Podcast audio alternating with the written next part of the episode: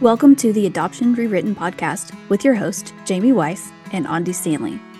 Join in as we examine adoption related books and media and discuss how adoption is portrayed versus the reality of living adopted. Okay, well, welcome back.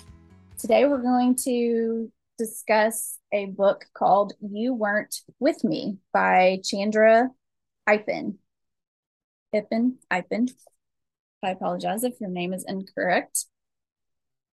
Ippen, Eric Ippen. Okay.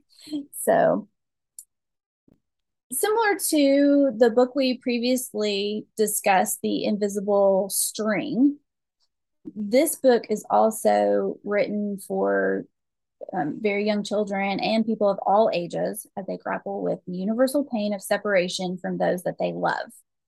It says that can be an invaluable, invaluable resource for parents, substitute caregivers, clinicians, and all of those who endeavor to help young children feel heard, understood, and supported. So I wonder how many adopted parents would consider themselves substitute caregivers. I'm going to go with a very small percentage. Okay, well, let's just try and reframe for a moment if you're listening and consider adoption as substitute caregiving. Mm-hmm. You may be their primary caregiver, not our, but by framing it as substitute caregiver, you're acknowledging the loss. Yes. And if you can't acknowledge the loss and let the adoptee experience that loss the way they need to, and not the way that makes you comfortable, then you shouldn't be substitute caregiving. I do I do like that term. I like that they used that here and I think using substitute caregiver could definitely reshape a whole lot of views on adoption and how it is handled. Yeah, and I think that you know there's too much time wasted arguing about who someone's real parents mm-hmm. are. Let's just look at who the caregivers are and honor the caregiver's position and contributions while still honoring the person's family of origin. I couldn't have said it better. We could do that. Yes, we can just do that. Because I get it comes, the tension comes from both sides. It's a system that has been screwed up for long enough that there's a lot of resentment built up on, and a lot of defensiveness built up on both sides. So let's just try to reframe it. I think you suited that perfectly. Well, thank you. We may need to write that down so we can attribute that quote to you. and we have it recorded. So it, it, well, ha- sure, so it happened. To... I don't have to. we have the proof. Proof it was on the fly. Rare, yeah, those rare moments when, yeah. So it actually starts with a sort of little prologue, I guess. It says, for families who have experienced difficult se- separations, we hope this book helps you talk about your experiences and brings you closer. So, all right. Little Rabbit sighed a deep sigh and said, When you weren't with me, I missed you so much. I missed you too, responded Big Rabbit tenderly. I thought about you every day. I wanted you to hold me, said Little Rabbit. I wanted to hug you and never let you go, sighed Big Rabbit. But you weren't there, whispered Little Rabbit. Big Rabbit took a deep breath and replied, I'm so sorry I wasn't with you. We are together now. Whew, okay. I when I found this book and I, I read through that, I thought, wow, this is this is good stuff. It's kind of heavy stuff, but it's good stuff because it's acknowledging the pain of Little Rabbit, you know, the loneliness, the grief or anxiety that he he felt when Big Rabbit wasn't there. And Big Rabbit, without arguing or making any excuses, simply says to him, I'm sorry. I'm sorry I wasn't with you. And we are together now, but I'm sorry I wasn't there. And I just thought that was lovely. it's it's funny because like initially I have issues when they use like fuzzy little animals because I think that it takes away some of the some of the emotion that weighs down the exchanges, you know, because if it was a father or a mother speaking to a child, it's more immediate. But at the same time, they've taken they've taken away the gender terms so that you can experience it as being whatever gender of the person um, or non-gendered person that you have that experience with. So if your separation has been your father being, you know, deployed for year after year, or your mother being away because she's sick, or, you know, any person, it doesn't have to be a specific person. So like I said, my initial thought was, eh, I don't like the bunny part. But then when I think about it, I'm like, well, it allows the child to project whatever person they want onto where their pain is coming from. And, and it allows the adult to see that it could be any of us who weren't there. And what you say too about just saying, I'm sorry, because your inclination is to justify, well, I was sick or I, I had to go to work or somebody has to earn a living in this you know? But to just hold space for the child's feelings without making excuses is really powerful. Mm-hmm. yeah i like that. Yeah I, I, I do. i think that's a great a great point that you made about it being being a, a bunny a rabbit here that is is not a mother or a father also the, the little rabbit is not the son or the daughter. It, it allows them the opportunity to place themselves as little rabbits and insert whoever it is that they're they had missed or are missing possibly. Yeah. Has that ever happened to you? Has anybody ever said just simply said i'm sorry yes yes my dad that's wonderful i'm glad yeah no no excuses, no reasonings, just, I'm sorry. And how did that feel for you to receive that? That's great.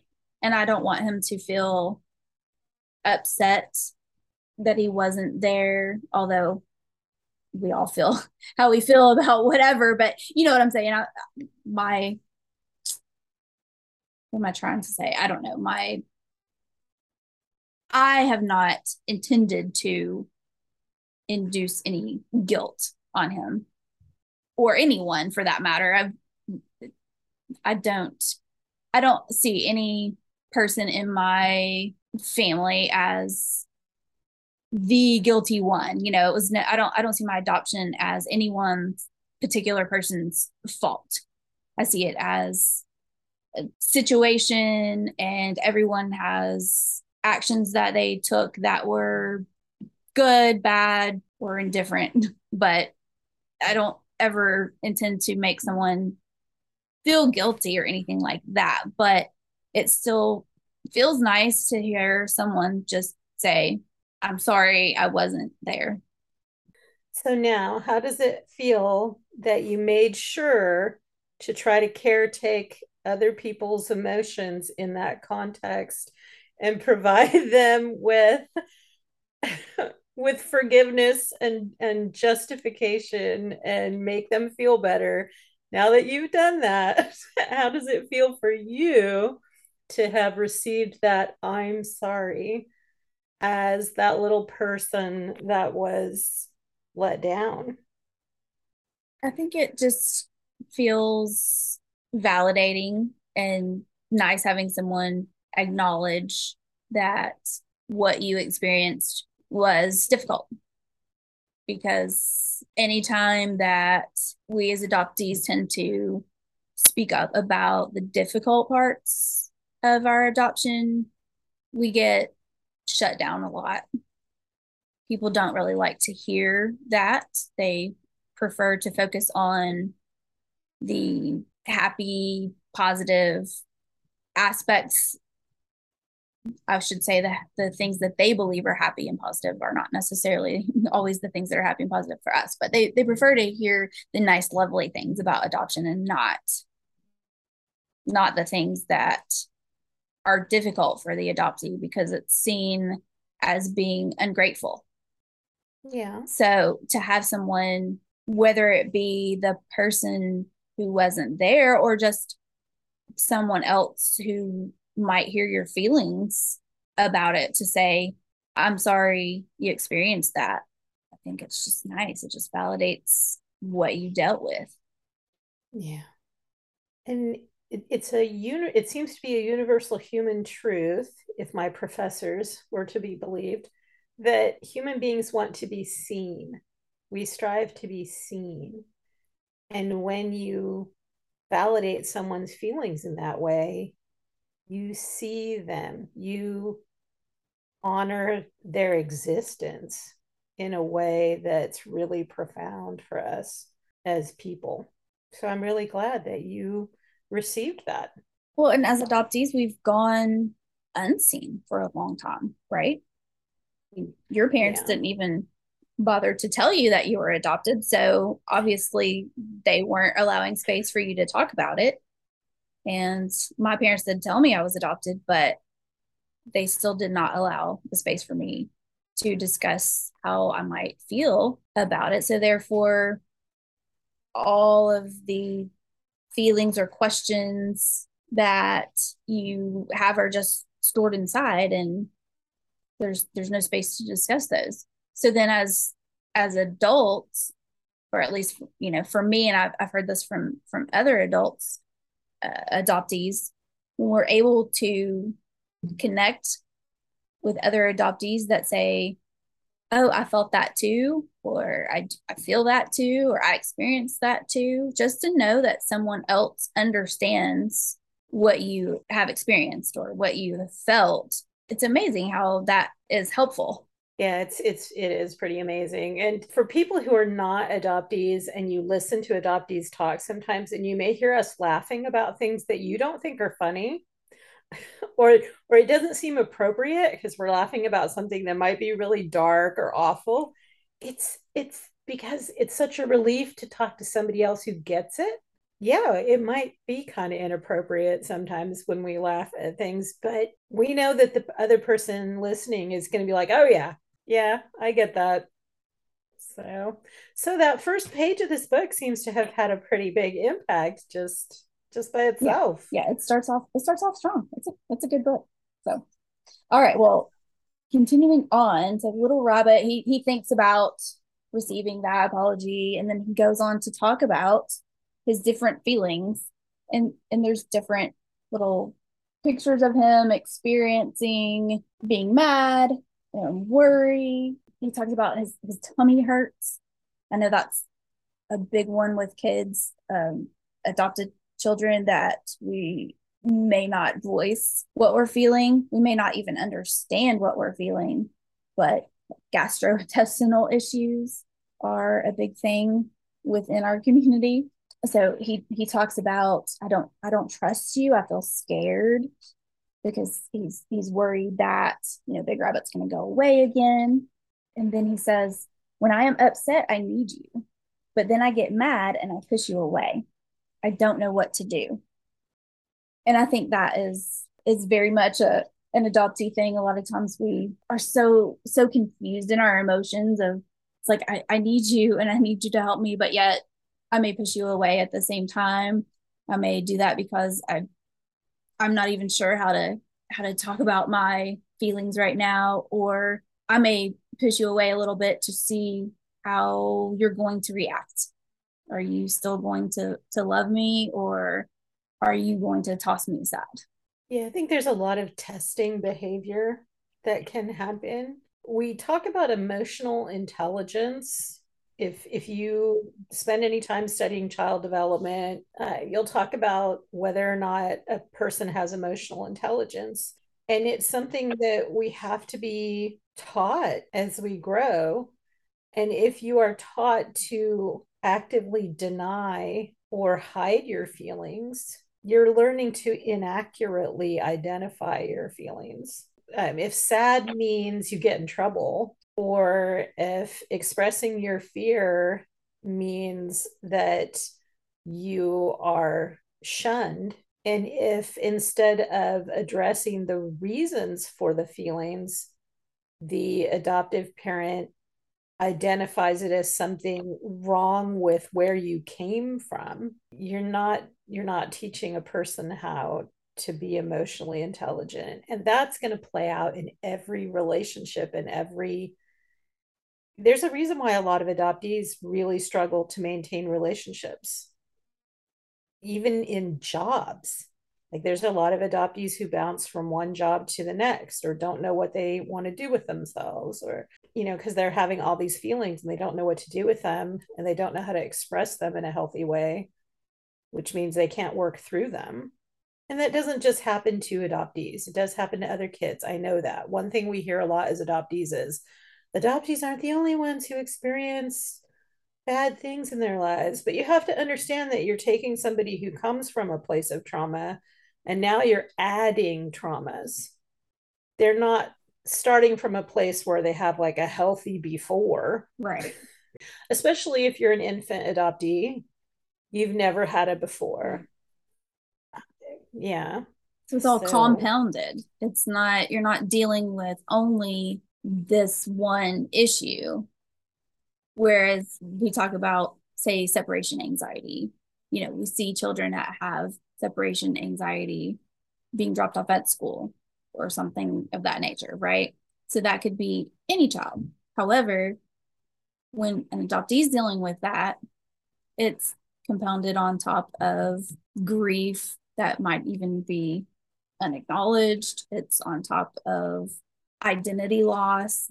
It's on top of being unable to have that space to express emotions. I mean, it's just all of these different compound issues that seem to just get piled on and piled on and piled on through various different experiences that that we go through or that that's what i've seen in in kind of in my life and in a lot of adoptees that have been speaking up about this is just all of those things compounded on top of one another is what makes it extra difficult.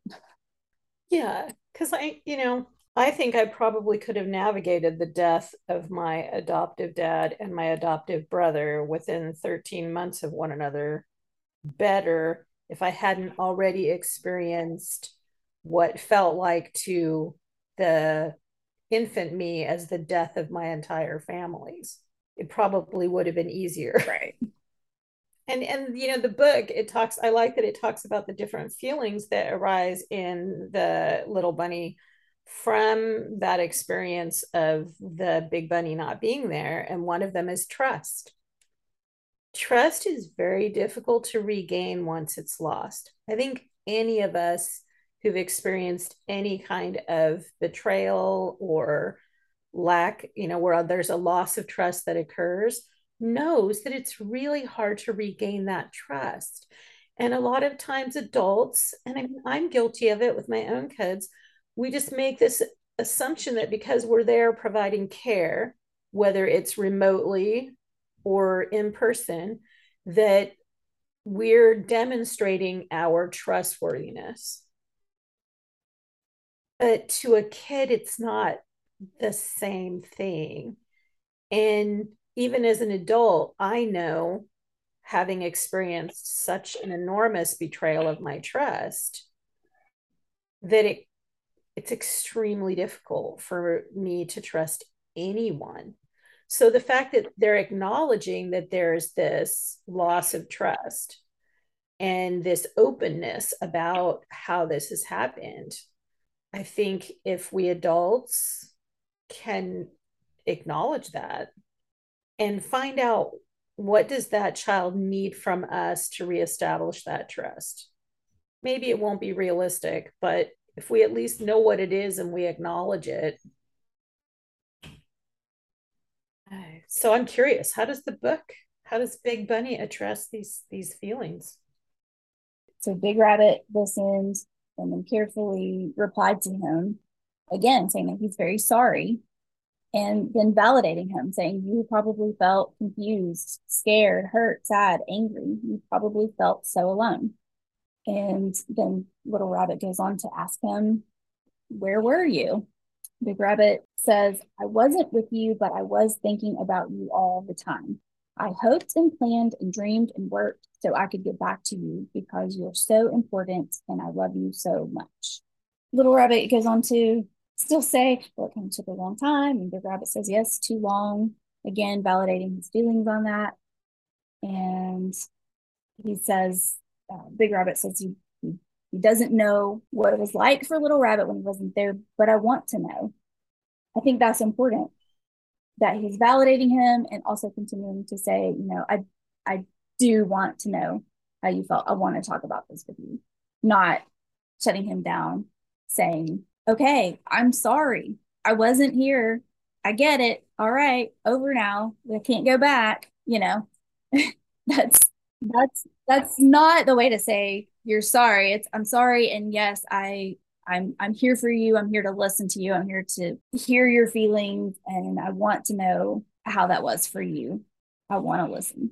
And you know what that brings up for me too is when we uh, when we are able, and not everyone is able to have that experience, but when we are, some of us able to find our mothers and fathers and maybe grandparents or aunts or uncles or just extended family, when an adoptee reaches out to family, a lot of times we're still coming from this place of little bunny. You know, you weren't there. Why weren't you mm-hmm. there? I'm I'm confused and I'm hurt and I'm angry and I don't know if I can trust you. And our parents or whatever family member we reach out to, you know, maybe this wouldn't be a bad book for them to read. Absolutely. Yeah, just to understand that that we may need to hear those things from them and, you know, a lot of times you hear people say, well, you know, adoptees aren't owed anything by their parents. They gave you the gift of giving you away to people who could take care of you. And they had a tough time, and you need to think about what a tough time they had. And, again, we're supposed to caretake other people's emotions. And I'm not saying that we should completely ignore the circumstances. I don't, that's not what I'm saying at all. I'm simply saying that we like are normal people in the way that we have emotions and our circumstances are going to have all these emotions come up in us. And if we hear that, you know, well, I'm sorry, but I wasn't there, but you don't know what my life was like. And and I don't want to talk about this anymore you had a good life and we don't need to discuss this. And so many of us are, that's what we get when we, you know, it's just like, I'll talk to you, but not if you want to talk about adoption because it's over and it's done. And I'm not going to talk to you about it anymore. And that does not generally end well. And, and I'm not saying, you know, I'll I'll go ahead and justify myself in some ways too and I'll say like I'm not saying that we should ignore what our families have been through because I'm not saying that. I'm simply saying that if you really want to understand where adoptees are coming from a lot of times we're not coming from we want to destroy you. We're coming from like I'm hurt and confused. Did you think about me? Did you care about me? Do you know do you understand at all how much this hurt? and just want to hear, I'm sorry. Absolutely. So I think we could probably retitle this book to the Biological Family's Guide to Reunion. maybe, maybe, you know, and like I said, I realize it doesn't end there. There's also a humility that we need to come to the reunion with, you know, with kind of a humble approach that, yeah, we totally get. It was probably really hard for you. Definitely. And I think this book also shows that we, as the adoptee, need to need to be able to talk about those feelings. I mean, but not only do we need them allowed to be talked about, but we need to talk about them. Like we can't yeah. we can't build a relationship. So if so if we're talking adoptees and um, reunion, or at least uh, an adult relationship with their biological families, I don't think you can build an authentic relationship if you're not able to discuss this, whether that be of your own doing because you want to stuff it down and, and not bring all of that back up, so to say, or because other people are dismissing or silencing you. I think it's important for both for for us to discuss these feelings and for others to listen to us because that communication is what builds a relationship. That's where the intimacy yeah. comes in knowing one another and knowing your your true feelings. And it it can be very hard to be truthful and authentic about how we feel for fear of upsetting someone particularly our you know biological family members who might reject us if if we ask too many questions they might just say well obviously you're upset with me or that's all you want to talk about is adoption or what you went through and i don't want any part of that. So they just they just leave and don't want to don't want to discuss or even um, discussing what we're going through in reunion with our adoptive families too you know i mean it anyway just all the way around we we need to be able to communicate our feelings that many times we do tend to want to hide but we also need to be listened to and we need to we need to listen as well. It's it's any any relationship that you have communication is important. Well and i and i think again it goes back to that emotional intelligence. If we're not taught how to deal with our feelings as we're growing up and we're taught to be afraid of expressing ourselves then it makes it even harder in other relationships whether it's with in reunion or romantic relationships or with our boss if we feel like we're not being treated fairly or you know it just it comes out in so many different ways. So if if an adoptive parent or a guardian or whoever it may be wants to truly help a person to grow and to thrive, they need to provide a space that allows for those communications. And if that means that you've never learned how to be emotionally intelligent yourself as an adult, because so many of us have not, then that's something that people should consider learning before they become a substitute caregiver or a parent themselves or you know anybody who's in charge of small people. If we really want children to thrive. And obviously this is a topic that brings up a lot for us as adoptees. It does because i think many of us especially in an adoption where you weren't even told you were adopted and and in an adoption where we didn't talk about being adopted in in my home then we were it, it was inferred that we should not discuss our feelings on these big issues that affect us affect our our lives you know um so it, it does make it difficult I, I have a big struggle with that as an adult i have a problem communicating my needs and feeling as if it's okay to do so and that others will will listen and not respond negatively. Because you've been taught that not only is it not important enough to talk about, but if you do talk about it, you will distress other people. Yes. And most of us don't want to be the cause of other people's distress. So by saying you can't talk about this or we don't want you to talk about this, we're saying that it has no place here. It's not valid or it's not reasonable or it's not vital that you process these feelings. Yeah, there's there's a lot of problems with I and I think this is where adoptive parents or prospective adoptive parents need to really, really, really closely examine your motivation in wanting to care for somebody else's child and your attitudes towards people who give up their kids.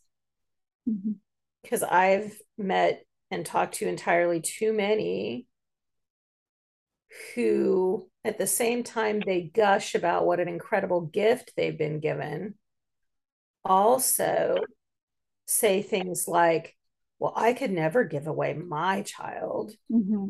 I could never be one of these people doing this. I could never be one of those people. You know i mean just horrible horrible things that uh, people say. And whether you understand it or not kids pick up on that. Mm-hmm. so if you haven't really just deeply explored your attitudes towards raising somebody else's child and acknowledging that that person exists and having respect for them as human beings who were in a difficult place, then you really shouldn't be engaging in caring for somebody else's child. And that's my opinion, and I'm going to stick with it. And people can take issue with it, but I've seen the harm that is caused. I'm, I'm kind of a, of the opinion as well that if you can't also have a love for the family of the child you're caring for, even if you don't know them you may you may never have met them you may not even know their names but if you can't have a love for them then you should not be caring for this child either yeah if you're denying part of who they are or you are speaking of them in terms of you know those people and things like that you are also speaking to who your child or this child that you're caring for, who they are. Because even as an adult, once in response to me, my adoptive mom said, as she was describing my biological family, she said, those people. And I did not react outwardly or respond to her, but on the inside, I was exploding. I'm like, those people. What do you mean, those people? And this this is before she ever met my biological family. So let me say that this is different now, but at the time. I'm thinking, those people are my family. Those people are where I came from. So what does it what does it say about me if I came from those people? It sounds like there are just horrible, terrible people. You know, those people are just so bad. It's you can't even describe them. You know, they're just no good. And okay, but that's my thing. So how am I supposed to feel about myself because I am one of those people? Yeah, like I said, it can be big things or small things that impact us and we may not say a word about it but we feel it you know i grew up hearing i don't understand how any child of mine could like that or how any child of mine could behave that way. And it was only when I got older that I was like, well, no, Sherlock, I wasn't George.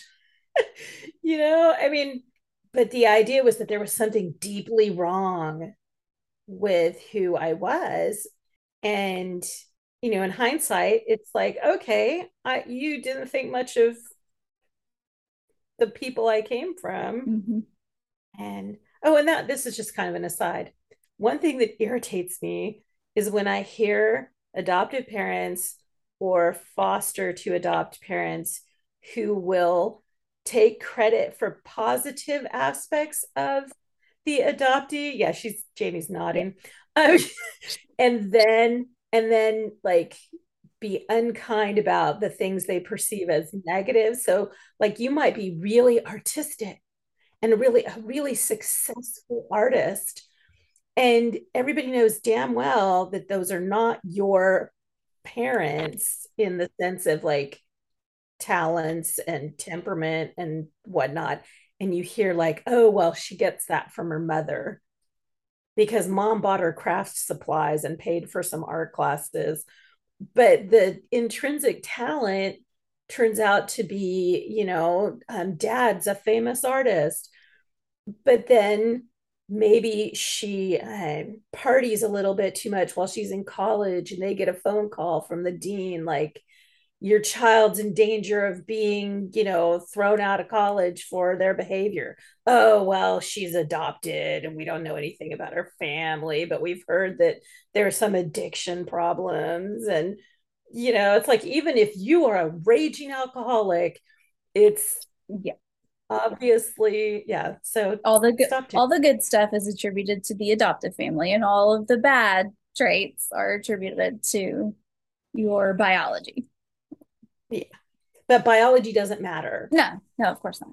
No. Not at all.